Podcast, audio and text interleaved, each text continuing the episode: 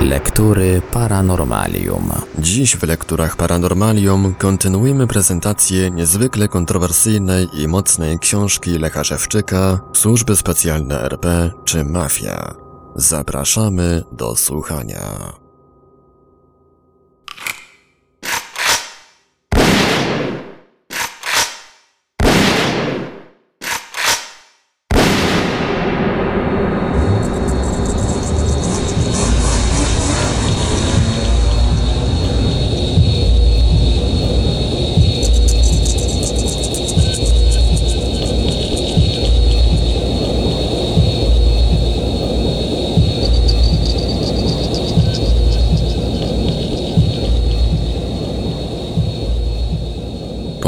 Roku studiów robiono na naszym wydziale jakieś czystki.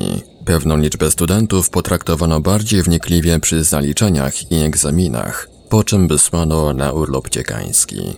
Przypuszczam, że byli to tak zwani ludzie niepewni politycznie, podwieszani pod niekonstytucyjne organizacje. W grupie tej byłem również ja, zakwalifikowany jako podwieszony pod CIA. Było to nieporozumienie, bo z CIA nic mnie nie łączyło. Nawet nie interesowałem się wtedy polityką, a tym bardziej nie przyszło mi na myśl, aby obalać totalitarny system. Nigdy też nie werbowano mnie do jakiejkolwiek tajnej organizacji, w tym również do CIA. Także nikt nie obiecał mi dobrobytu i stanowiska ministra po obaleniu komunistycznych rządów. Z CIA natomiast współpracowali eksploatujący mnie oficerowie, głównie z wywiadu RP, a właściwie wysługiwali się oni każdemu, z kim dało się zrobić jakiś interes na Polakach i Polsce. Z tego, co mi w pamięci zostało, wiem, że zatrudniali mnie też w hipnozie przy dokonywaniu sabotaży na terenie przedsiębiorstw oraz w innych miejscach. Po drugim roku studiów poszedłem więc na urlop ciekański, kierowany bardziej poczuciem zrobienia przerwy w studiach niż trudnościami w nauce. Po prostu zostałem tak wymanipulowany, zaprogramowany. Był to już czas, że zaczęli wyhamowywać moją edukację na Politechnice. Chcieli skierować mnie do innych zadań, bo wciąż napływały nowe zlecenia. Wszyscy urlopowani studenci dostali nakaz pracy w Stoczni Szczecińskiej ze wskazaniem wykonywania najcięższych prac. Były to przeważnie prace przy odrdzewianiu blach i na pochylniach. Ze mną nie było tak źle, bo nieznani protektorzy załatwili mi lżejszą pracę na jednym z wydziałów pomocniczych. Pracować też nie musiałem dużo, lecz programowany często chodziłem spać do kompresorowni. Jakoś uchodziło to uwadze współpracowników i przełożonych. Właściwie to tylko wydawało mi się, że spałem, bo natychmiast wprowadzony w hipnozę pracowałem ciężej niż ktokolwiek inny. Niestety pracownicy wywiadu RP wymazali mi z pamięci, co w tamtym czasie się działo. W przebłyskach świadomości pamiętam tylko, że były to jakieś sabotaże oraz coś z manipulowaniem systemu komputerowego naliczania płac pracownikom. Prawdopodobnie kradli tą drogą pieniądze. Gdy w 1970 roku były strajki, wycofano mnie ze stoczni, aby wykonać mną w innych miejscach działania. Po powrocie na Politechnikę zmienił się system studiów, dlatego cofnięto nas, urlopowanych, na czwarty semestr, czyli ponownie na drugi rok. Wiem, że bardzo zależało mi, aby ukończyć studia, ale wciąż manipulowany nie mogłem zmusić się do nauki. Stale też robili mi intrygi, organizowali sytuacje, aby mnie kompromitować. Robili ze mnie kogoś niewiarygodnego, a społecznego, tak abym stale narażał się uczciwym, normalnie żyjącym ludziom. Miało to na celu niszczyć mój autorytet oraz odciąć ewentualne poparcie społeczne. Ponadto umniejszyć zainteresowanie, pożałowanie, gdyby ujawniły się przestępstwa, w które mnie wplątano, lub w przypadku zamordowania mnie. Piętno śmierci ciążyło na mnie zawsze, bo byli przygotowani, aby w razie trudności z zatuszowaniem którejś z afer zlikwidować mnie. Przyszedł koniec czwartego semestru i egzaminy. Chcieli już wycofać mnie ze Szczecina, a więc musieli coś zrobić, abym przerwał studia.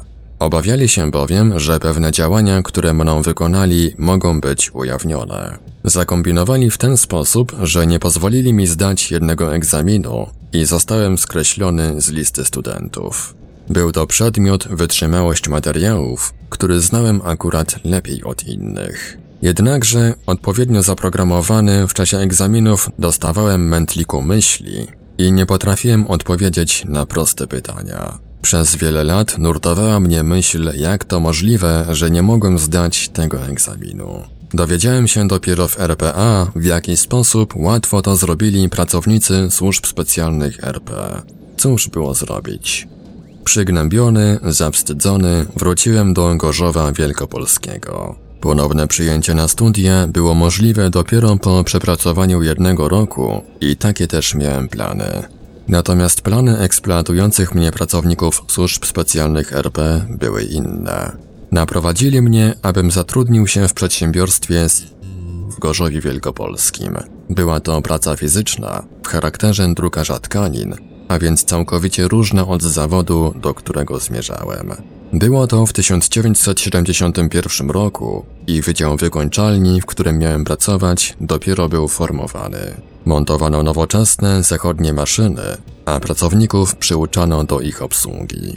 Moim obowiązkiem w tej pracy było przyuczyć się do pracy na drukarce tkanin.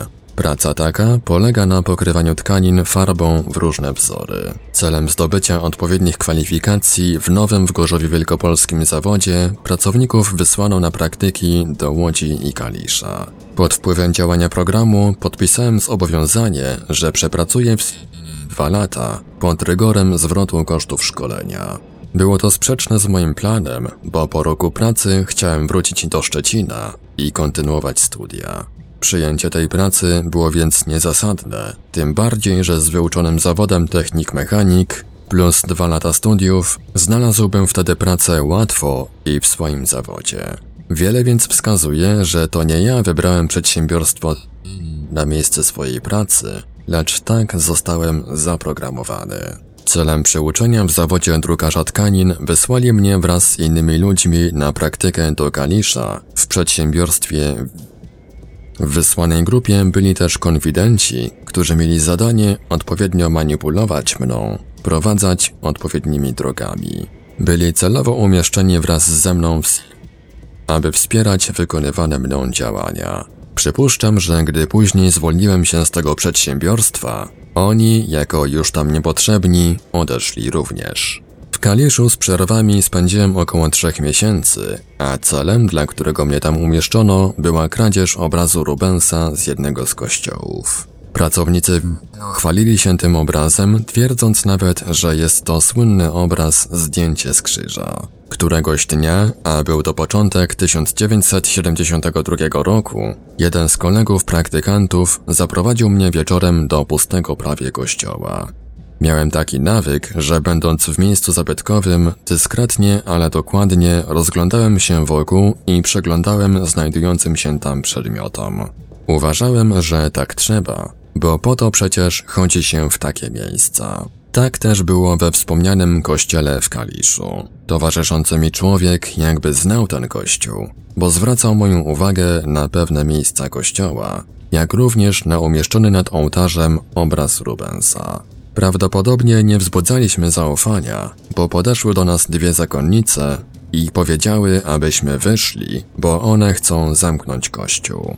Wyszliśmy więc na zewnątrz. Oglęciny kościoła miały na celu zapoznać mnie z jego budową, tak abym łatwiej mógł wykonać nałożony w hipnozie program. Po pewnym czasie dowiedziałem się w pracy, że w kościele był pożar i spalił się obraz Rubensa. Taką też podano oficjalną wersję społeczeństwu. W rzeczywistości obraz ten został skradziony przez pracowników służb specjalnych, a ja, zaprogramowany w hipnozie, byłem bezpośrednim wykonawcą tego przestępstwa. W ten sposób często oszukuje się społeczeństwo, gdy trzeba zatuszować aferę, w którą wplątani są wysoko postawieni osobnicy.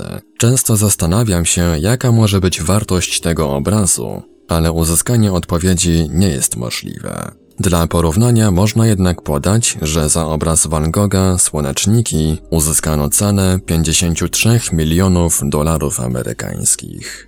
Skradziony więc obraz Rubensa z kościoła w Kaliszu, który jest na poziomie technicznym znacznie wyższym niż słoneczniki, powinien uzyskać cenę jeszcze wyższą. Trudno jednak przewidzieć, ile zapłaci na aukcji bogaty nabywca za bezcenne dzieło sztuki. Po kradzieży obrazu Rubensa stałem się w Kaliszu kimś przynajmniej niepożądanym.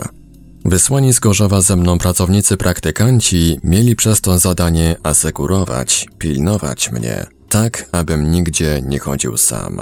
Obawiali się, że ktoś zechce dokonać na mnie odwetu.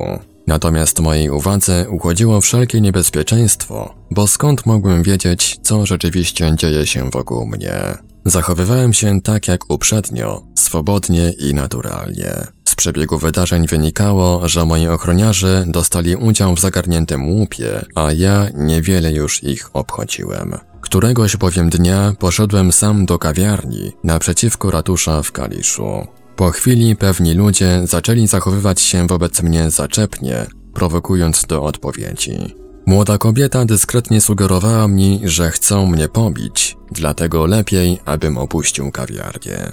Pomyślałem, że skoro mam siedzieć w tej kawiarni i czekać na awanturę, to rzeczywiście lepiej wyjść. Gdy znalazłem się w mniejszej sali, jeden z napastników zastąpił mi drogę, po czym zadał cios otwartą dłonią i odszedł. Uderzył raz, ale wiedział jak i w które miejsce, aby było skutecznie. Żuchwa prawie wyleciała mi z zawiasów, ale powstały ból wywołał reakcje obronne. W pierwszym odruchu chciałem ruszyć za nim, aby spróbował i mojego ciosu. Zauważyłem jednak, że zbyt dużo wrogich spojrzeń skierowanych było na mnie. Wycofałem więc się do wyjścia, zabrałem z szatni kurtkę i wyszedłem. Przedtem jednak podszedł do mnie nieznany mi człowiek i powiedział: Nie bój się, my cię pilnujemy. Znaczyło to, że była dodatkowa, zewnętrzna grupa, mająca zadanie ochraniać mnie, ale jak wynikało z podanej sytuacji, nie robili tego dobrze. Również w miejscu odbywania przyuczenia, czyli przedsiębiorstwie, ludzie jakby przestali być mi życzliwi. Gdy zwróciłem się z jakimś pytaniem do pana M, ten ku mojemu zaskoczeniu odepchnął mnie i powiedział: Odejdź, ukradliście obraz. Zajmujący się bezpieczeństwem ludzie znali więc prawdziwy przebieg wydarzeń. Prawdopodobnie, aby już nie drażnić mną nikogo w Kaliszu, więcej mnie tam nie wysłali. Dostałem jakieś porządkowe zajęcie na terenie budowanego Wydziału Wykończalni w Gorzowie Wielkopolskim. Wciąż jednak coś działo się. Stale byłem bezwiednym uczestnikiem wielu wydarzeń. Wydział zapełniał się już zmontowanymi maszynami i wkrótce przybyły ze Szwajcarii drukarki firmy B, które w Kaliszu uczyłem się obsługiwać. Przyjechało też z firmy B dwóch monterów, którzy solidnie zabrali się do pracy. Wszystkie prace montażowe starali się wykonać sami, korzystając z naszej pomocy tylko przy pracach pomocniczych. W pobliżu stały w znacznej części zmontowane już drukarki austriackiej firmy. Monterów tej firmy trudno było zobaczyć przy pracy, ale maszyny montowały się. Mówiło się, że wolą oni pracować w nocy. Grupę montażową maszyn Z stanowiło trzech ślusarzy i jeden elektryk. Któregoś dnia weszli na chwilę do hali i żartowali z pracujących Szwajcarów. Ci jednak nie dali się zapeszyć, lecz dalej solidnie pracowali. Krótko potem Austriacy wsiedli w samochód i pojechali. Można powiedzieć, że jak na robotników wysłanych do montażu maszyn zachowywali się dość dziwnie. Mieszkali na terenie wykończalni, w pomieszczeniach przeznaczonych na przyszłe biura. Zwykle około godziny 10 wyjeżdżali samochodem do restauracji na śniadanie, a potem mieli czas wolny. Zwykle spędzali go do późnego wieczora w miejscowych lokalach, najczęściej w towarzystwie pracownic wywiadu RP. Garnęły się ochoczo do nich, chcąc usługami specjalnymi dorobić do pensji. Przyszedł jednak dzień, który radykalnie zmienił ich tryb życia. Gdy maszerowali główną ulicą, aby zmienić lokal, doszło do nich trzech policjantów. Jeden był w mundurze, a dwóch w cywilnych ubraniach. Szybko wyjęli pałki i wprawnymi ruchami obłożyli nimi Austriaków, ale zdecydowanie najwięcej elektryka. Na drugi dzień rano trzech ślusarzy żwawo już pracowało przy montażu maszyn firmy Z, a elektryk, głośno lamentując, czekał na zastępcę dyrektora przed jego gabinetem. Chciał dopełnić potrzebnych formalności, aby mógł natychmiast wyjechać do Austrii. Miał gromadę kibiców, którym co chwilę pokazywał swoje spuchnięte, sino-fioletowe plecy. Niektórzy dyskretnie odwracali głowy i śmiali się, ale najbardziej Szwajcarzy. Gdy zobaczył mnie, ożywił się jeszcze bardziej i wskazując na mnie krzyczał, że to ja napuściłem na niego policjantów. Ci, którzy wiedzieli w czym rzecz, odciągnęli mnie zdziwionego poza zasięg jego wzroku. Twierdził też, że stało się tak, bo on jest kapitalistą, a komuniści zemścili się na nim, że ułatwił sobie pracę. To ułatwienie polegało na tym, że on zabawiał się z pracownicami wywiadu RP, a ja montowałem za niego w nocy, w hipnozie, szafy sterownicze maszyn firmy Z.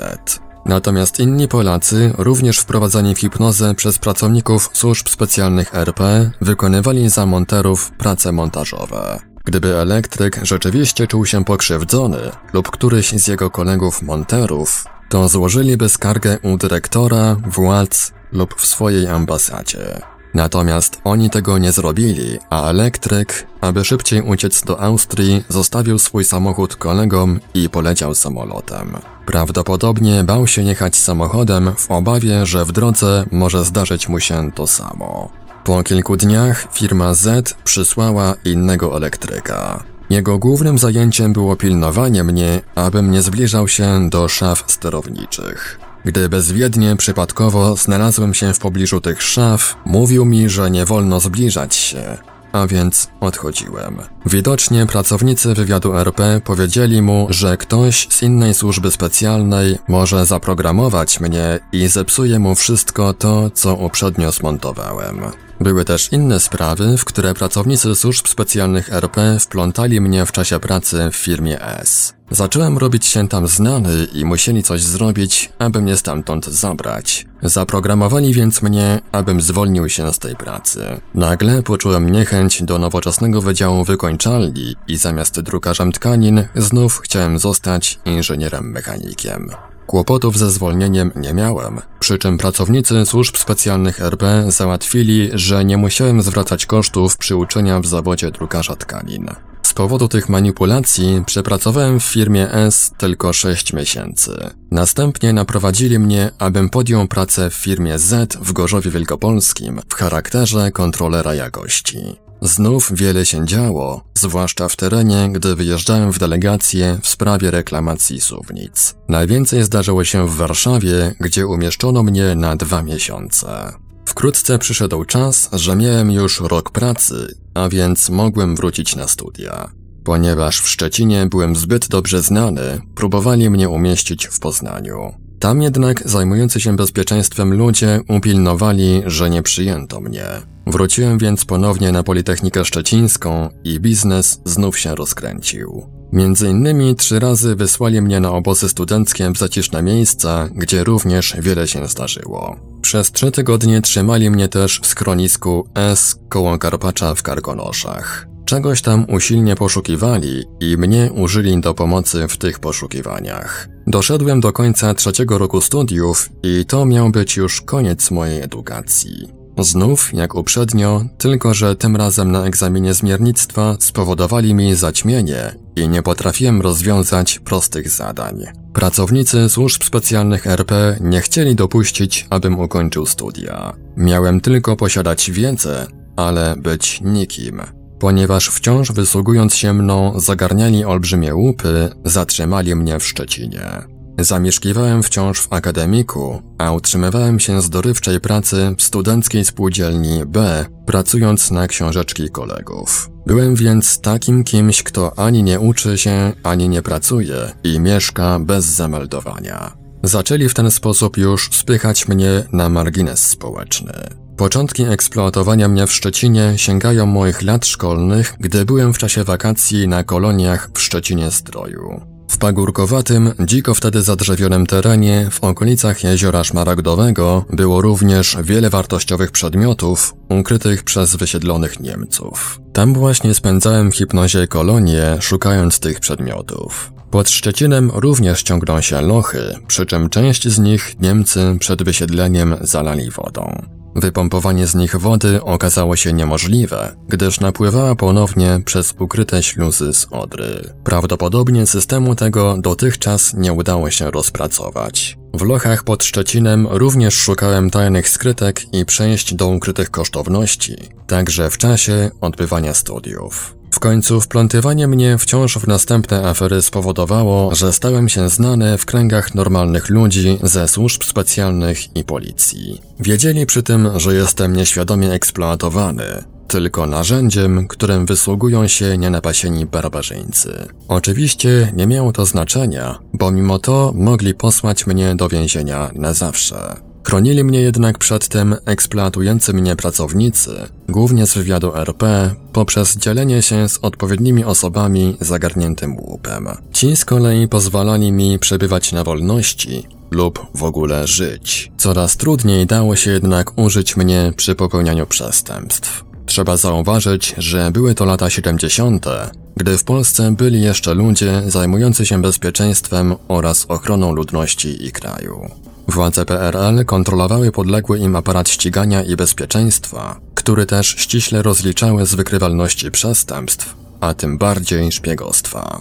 Eksploatowanie ze mnie oraz z innych ludzi prac i sprzedaż ich za granicę było przecież uprawianiem szpiegostwa gospodarczego przeciwko Polsce, Trudności w eksploatowaniu mnie były tym większe, że nadano mi dyskretny nadzór policyjny. Między innymi studenci współpracujący z policją mieli obowiązek załapywać się na moje towarzystwo i utrudniać wysługiwanie się mną przy popełnianiu przestępstw. Lubili ze mną przebywać i chodzić gdziekolwiek, bo za pilnowanie mnie dostawali pieniądze. Ponadto pełniący służbę w miejscach publicznych agenci również mieli zwracać na mnie uwagę. W tym czasie często też wykorzystywano mnie przy działalności, którą można uznać częściowo za pożyteczną. Było przy tym też dużo rozrywki. Dokładnie nie wiem, która służba tym kierowała, ale przypuszczam, że policja. Polegało to na tym, że wprowadzonego w hipnozę wysyłali mnie w miejsca wzmożonej działalności przestępczej.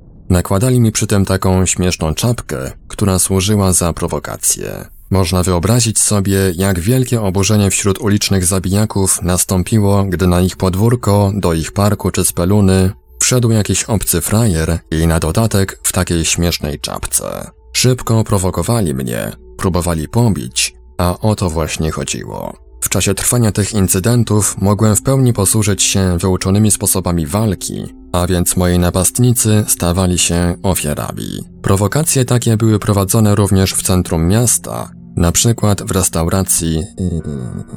Nieraz budziłem się rano posiniaczony, zbolały, ale przypuszczałem, że to z powodu niewygodnego spania, zwykle na podłodze w akademiku. Nasyłali też na mnie ludzi z marginesu społecznego, gdy byłem w naturalnym stanie. Prawdopodobnie było to dla wprawy, ćwiczeń, abym nabierał skłonności do agresji. Wtedy mogłem posłużyć się tylko boksem, ale też potrafiłem skutecznie obronić się. Niektórzy ludzie nieraz zastanawiają się, dlaczego ci z tak zwanego marginesu społecznego czują się tak swobodnie. Unikają pracy, a pieniędzy starcza im nawet na notoryczne pijaństwo. Żyło im się łatwo nawet w czasach, gdy uchylanie się od pracy było szczególnie źle widziane. Zdarza się też, że po zatrzymaniu przez policję przy jakiejś awanturze już na następnej ulicy są wypuszczani. Jest tak dlatego, bo wiele z nich to pracownicy różnych służb specjalnych, a więc pracują. Społeczeństwo płaci im pensje, bo ponoć zajmują się bezpieczeństwem oraz ochroną ludności i kraju. Oczywiście nie wszyscy są etatowymi pracownikami służb specjalnych. Większość z nich na różnych zasadach współpracuje, a raczej jest administrowana, zagospodarowana przez pracowników etatowych. Trudno sobie wyobrazić, aby oficer na przykład wywiadu RP osobiście straszył na ulicy, bił lub mordował ludzi przeszkadzających mu w prowadzeniu działalności mafijnej. W tym celu służą mu właśnie pracownicy, zwani powszechnie marginesem społecznym. Również oficer nie będzie osobiście okradał ludzi na ulicy, w parku czy na klatce schodowej. Robi to za pośrednictwem ludzi z marginesu społecznego, biorąc udział w zagarniętym łupie. W razie wpadki oficer nigdy nie ujawnia swoich powiązań z przestępcami, dlatego nie pomoże przestępcy i ten idzie do więzienia. Wspomniani współpracownicy zwani marginesem społecznym służą tylko do mokrej roboty, mordobicia oraz innych przestępstw pospolitych. Natomiast przy popełnianiu przestępstw z zagarnięciem olbrzymich łupów zatrudnieni są wyszkoleni w państwowych ośrodkach pracownicy.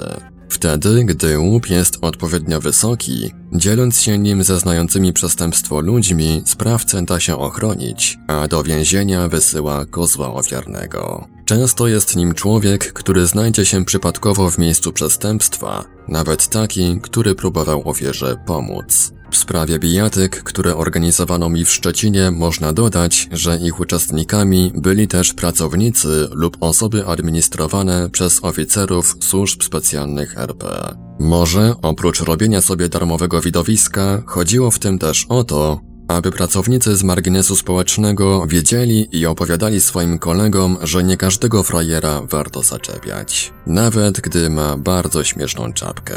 W tym też czasie w Szczecinie pracownicy służb specjalnych RP często organizowali z moim udziałem po podstępnym wprowadzeniu mnie w hipnozę teatry pornograficzne na użytek własny oraz innych psychopatów i zboczeńców. Takich, którzy czerpią przyjemność i rozrywkę z przyglądania się poniżanym ludziom. Robili to w swoich pornomelinach, którymi zwykle są przystosowane do tych celów schrony przeciwatomowe, ale także w klubach przyzakładowych, lokalach, kinach i teatrach. Zabawy takie z poniżaniem nieświadomych tego ludzi organizują dla swoich, czyli dla wybranego z wypaczeniami psychicznymi towarzystwa. Często zastanawiałem się, czy podać do wiadomości publicznej tego rodzaju krępujące, a nawet ośmieszające mnie informacje. Po przeanalizowaniu wszystkich argumentów zdecydowałem się jednak je ujawnić. Jeżeli bowiem wielu psychopatów i zboczeńców przyglądało się tym poniżającym mnie oraz innych ludzi scenom, to dlaczego miałbym to ukrywać przed normalnymi ludźmi? Ponadto, gdy normalni ludzie w Polsce będą też wiedzieli, jak zabawiają się ci żyjący ponad prawem, którym wszystko wolno, to również będą mogli utrudniać im organizowanie tego rodzaju barbarzyństwa. W sposób analogiczny można rozważać, czy zgwałcona kobieta powinna ujawnić, zgłosić to przestępstwo celem ścigania, czy wstydzić się, zachować to upokorzenie dla siebie. Sprawa jest oczywista.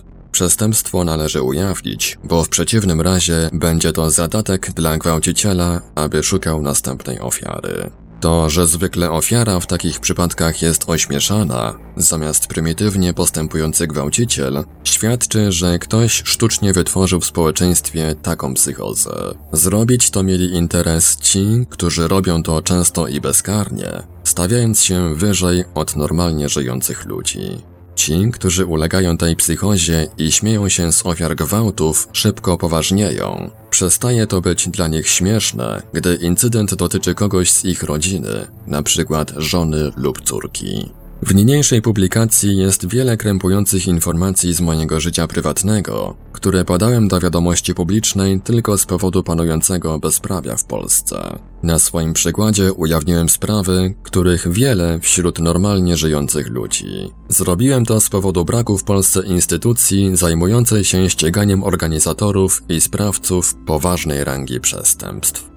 Ujawniając następne fakty, udowodnię to, a także, że tylko w ten sposób mogę w Polsce ujawnić działalność nietykalnej sfery zbrodniarzy i tylko tak bronić się przed uprawieniem na mnie barbarzyństwa. Popełniane przez nich zbrodnie są właśnie pospolitym barbarzyństwem uprawianym przez Polaków na Polakach, a ofiarami ich jest wielu ludzi.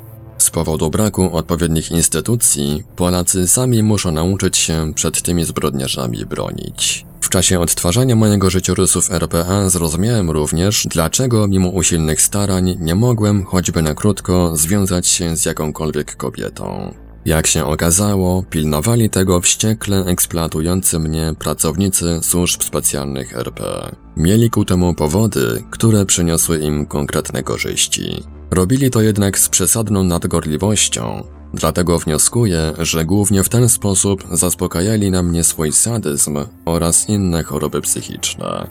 Jednym z powodów uniemożliwiania mi kontaktów z kobietą było ściąganie ze mnie w hipnozie nasienia, które używali przy prowadzeniu w przestępczy sposób selekcji ludności. Innym powodem było kształtowanie mnie na zwyrodnialca, psychopatę, wyzuwanie z wszelkich ludzkich uczuć. Celem zwiększenia skuteczności tej kuracji podstawiali mi swoje pracownice oraz organizowali, że wszelkie próby nawiązania choćby przyjaznych z nimi kontaktów kończyły się upokarzaniem mnie. Podpuszczały, a po chwili mówiły, że im nie pasuje i mam spadać. Zaczęli separować mnie od kobiet już od wczesnych lat młodzieńczych i wciąż daje im to wiele satysfakcji psychicznej, stosownie do ich poziomu umysłowego pracowników służb specjalnych RP. Krótko po moim powrocie z RPA do Polski w roku 1986 dokonali w hipnozie pewnych oszpecających cech mojego wyglądu, sposobu bycia oraz silnie otępili mnie. Mogę więc zrozumieć, że w tym stanie jestem mało interesujący dla kobiet. Jednakże uprzednio od lat młodzieńczych mogłem stwierdzić, że wyglądałem przynajmniej przeciętnie przystojnie, jak większość moich szkolnych i akademickich kolegów. Mój wygląd zewnętrzny, sposób bycia oraz poziom intelektualny nie mógł budzić zastrzeżeń. Byłem jednak pilnowany przez pospolitych barbarzyńców ze służb specjalnych RP, przez co nawiązać znajomość z kobietą udawało mi się co najwyżej na krótko. Unikałem więc zaproszeń na przyjęcia, zabawy, bo krępowało mnie, że nie mogę przyjść z kobietą. Pilnowali mnie tak wściekle, że nie pozwolili mieć choćby koleżanki, z którą mógłbym pójść do kina lub na dancing. Nawet bardzo starali się, abym na swój bal maturalny jako jedyny z kilkudziesięciu absolwentów poszedł bez dziewczyny. Chcieli, abym wypadł śmiesznie, tym bardziej, że ojciec mój pomagał przy organizowaniu tego balu. Przez kilka miesięcy przed balem, mimo usilnych starań, nie udało mi się zaprosić którejkolwiek ze znanych mi dziewcząt. Zawsze coś przeszkodziło, wypadło lub miała inne plany. Podpytywałem też kolegów, czy mogliby mnie poznać z którąś w tym celu, ale ta droga też nie dała rezultatu. W końcu, krótko przed balem, udało mi się zaprosić poznaną przypadkowo uczennicę szkoły pielęgniarskiej, mieszkającą w internacie. W umówionym czasie, w dzień balu, poszedłem do internatu, gdzie w holu miała czekać poznana dziewczyna. Były tam dwie inne dziewczyny, jak się okazało, umówione z moimi kolegami na ten bal. Prawie za mną przyszli koledzy i zabrali tę dziewczynę. Po chwili czekania zapytałem portierkę, czy mogłaby wpuścić mnie, abym zobaczył, dlaczego umówiona dziewczyna nie przyszła. Portierka zapytała o nazwisko dziewczyny i zajrzała do zeszytu. Znalazła w nim podane nazwisko i powiedziała: Nie ma jej. Wyjechała do domu. Łudząc się, że to pomyłka, starałem się przekonać portierkę, aby pozwoliła mi sprawdzić. Ta jednak upierała się, twierdząc, że w internacie zostały tylko chore dziewczyny. Nalegając usilnie, właściwie bez pozwolenia, wszedłem na górę. Zajrzałem do pokoju, którego numer podała mi umówiona dziewczyna, ale jej tam nie było. Sprawdziłem jeszcze w sąsiednich pokojach i rzeczywiście były w nich tylko dziewczyny leżące w łóżkach. Może tak jak twierdziła portierka, chore, a może odpowiednio zrobione dla specjalnych celów. Zażenowany, a raczej mocno zgorzkniały, udałem się z powrotem. Jednakże schodząc po schodach na półpiętrze zobaczyłem cud. Stała tam jakaś dziewczyna, ładnie ubrana, jakby na kogoś czekała. Zwykle ostrożnie zwracałem się do nieznajomych dziewcząt, zrażone ciągłymi niepowodzeniami, ale do tej podszedłem śmiało i zapytałem wprost. Przepraszam, czy chcesz pójść ze mną na bal maturalny? Ku mojemu zdziwieniu i radości odpowiedziała bez namysłu: Tak, mogę pójść. Z uczuciem wielkiej ulgi poprowadziłem dziewczynę kilkadziesiąt metrów, gdzie w klubie na sąsiedniej ulicy już za kilka minut rozpoczął się mój bal maturalny. Wiele lat później w RPA dowiedziałem się, że dziewczyna ta była w hipnozie, odpowiednio zaprogramowana, aby pójść ze mną na ten bal. Obudziła się w czasie trwania balu, ale widocznie jakoś wytłumaczyła sobie pobyt w niespodziewanym miejscu. W każdym razie mojej uwadze uszedł wtedy fakt, że to nie był przypadek, lecz ktoś pomógł mi uniknąć kompromitacji. Może nie chciał, aby barbarzyńcy mieli aż tak dużo satysfakcji z poniżania mnie, odpłacając mi w ten sposób za olbrzymie łupy, które ze mnie eksploatowali. Pracownicy służb specjalnych RP działali wieloma metodami, aby izolować mnie od kobiet. Pisali na przykład listy do poznanych koleżanek, podając się za moją matkę, która niby nie życzyła sobie tej znajomości. Przy okazji w ten sposób również ośmieszali mnie. Ponadto straszyli dziewczyny, których niewiele i z dużą trudnością udało mi się poznać, aby przestały się ze mną widywać. Powodowali też, że umówione nie przychodziły na spotkania.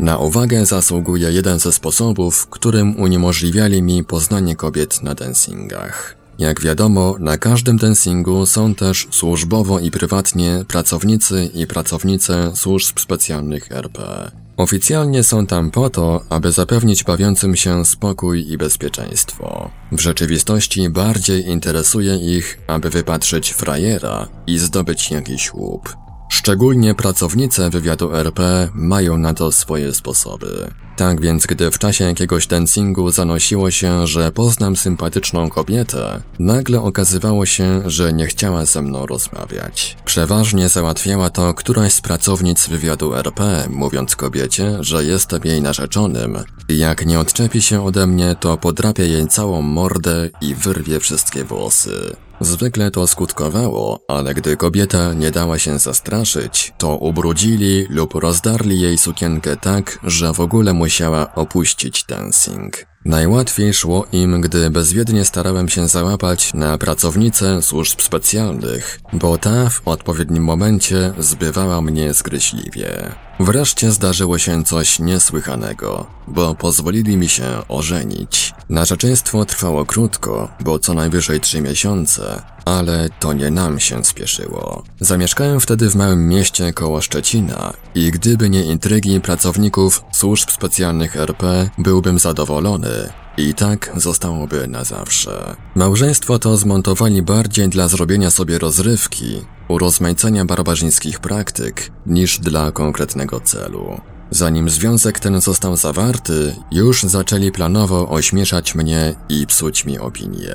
Gdy poszedłem na postój wynająć taksówkę na ślub, tak mnie zaprogramowali, że wybrałem najgorszy z kilkunastu stojących tam samochodów. Był to stary Wartburg z niedbale naprawionymi i zamalowanymi wgnieceniami karoserii. Kierowca taksówki zwrócił mi uwagę, że na ślub lepiej wybrać inny samochód, ale ja, zaprogramowany, nie dałem się przekonać. Później poinformował on przyszłą teściową, że popełniłem błąd wybierając z niego taksówkę. Ta, przyznając mu rację, wynajęła drugą. Chociaż więc w tym przypadku obyło się bez ośmieszenia. Natomiast w czasie zabawy weselnej zaprogramowali, wzburzyli pewną osobę z rodziny żony, aby sprowokował bijatykę.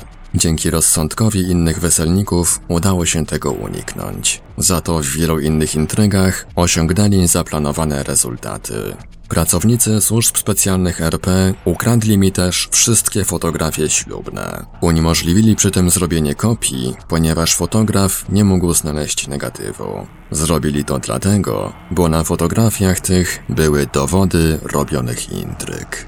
Krótko przed ślubem, z początkiem 1976 roku, podjąłem pracę w FMS Polmo w Szczecinie. Kłopotem były dojazdy do pracy, bo z przesiadkami, trzema podmiejskimi autobusami zajmowało mi to około półtorej godziny w jedną stronę. Pasowało to jednak pracownikom służb specjalnych RP, którzy w drodze do pracy i z pracy mieli dużo możliwości, aby wprowadzić mnie w hipnozę i przejąć dla swoich celów. Częściową lub całkowitą nieobecność w pracy załatwiali z kierownikiem w oparciu o swoje możliwości i podział zagarniętym łupem.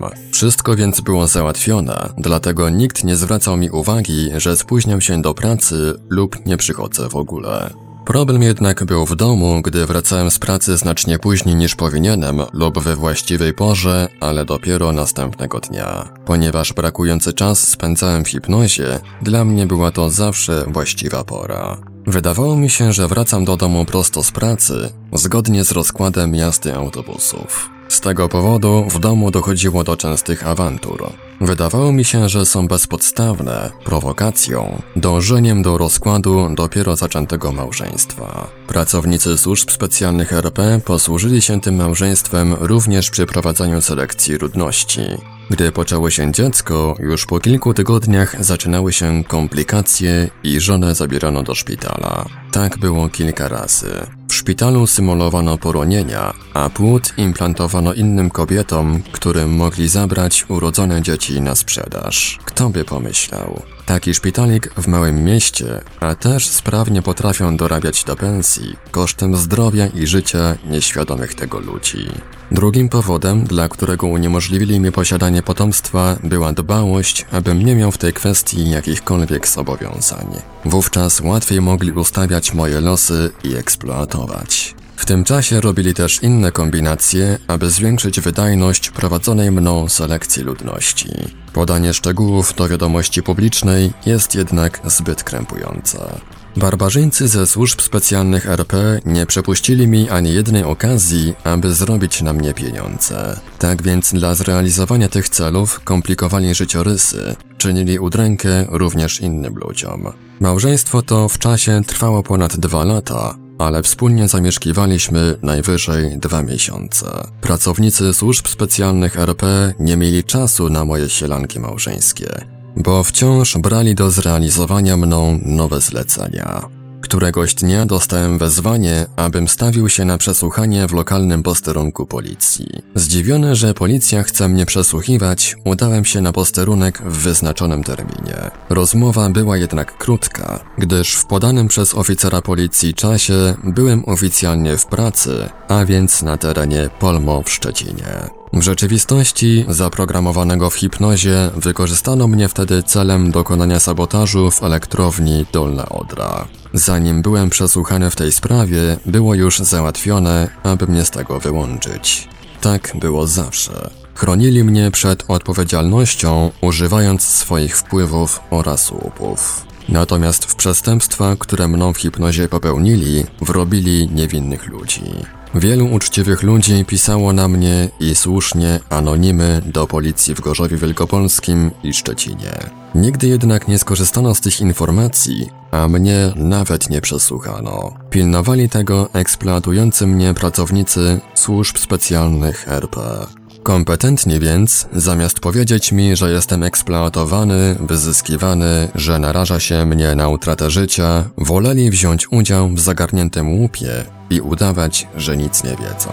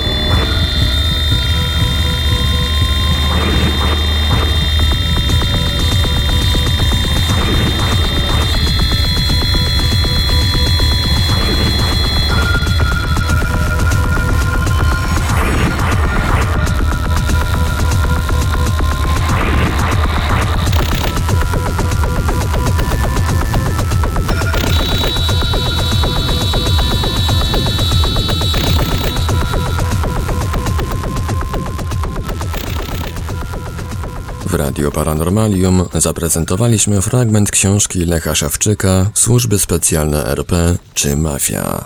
Dalszy ciąg w kolejnym odcinku Lektur Paranormalium. Archiwalne odcinki Lektur Paranormalium znajdziesz do pobrania w archiwum naszego radia na stronie www.paranormalium.pl.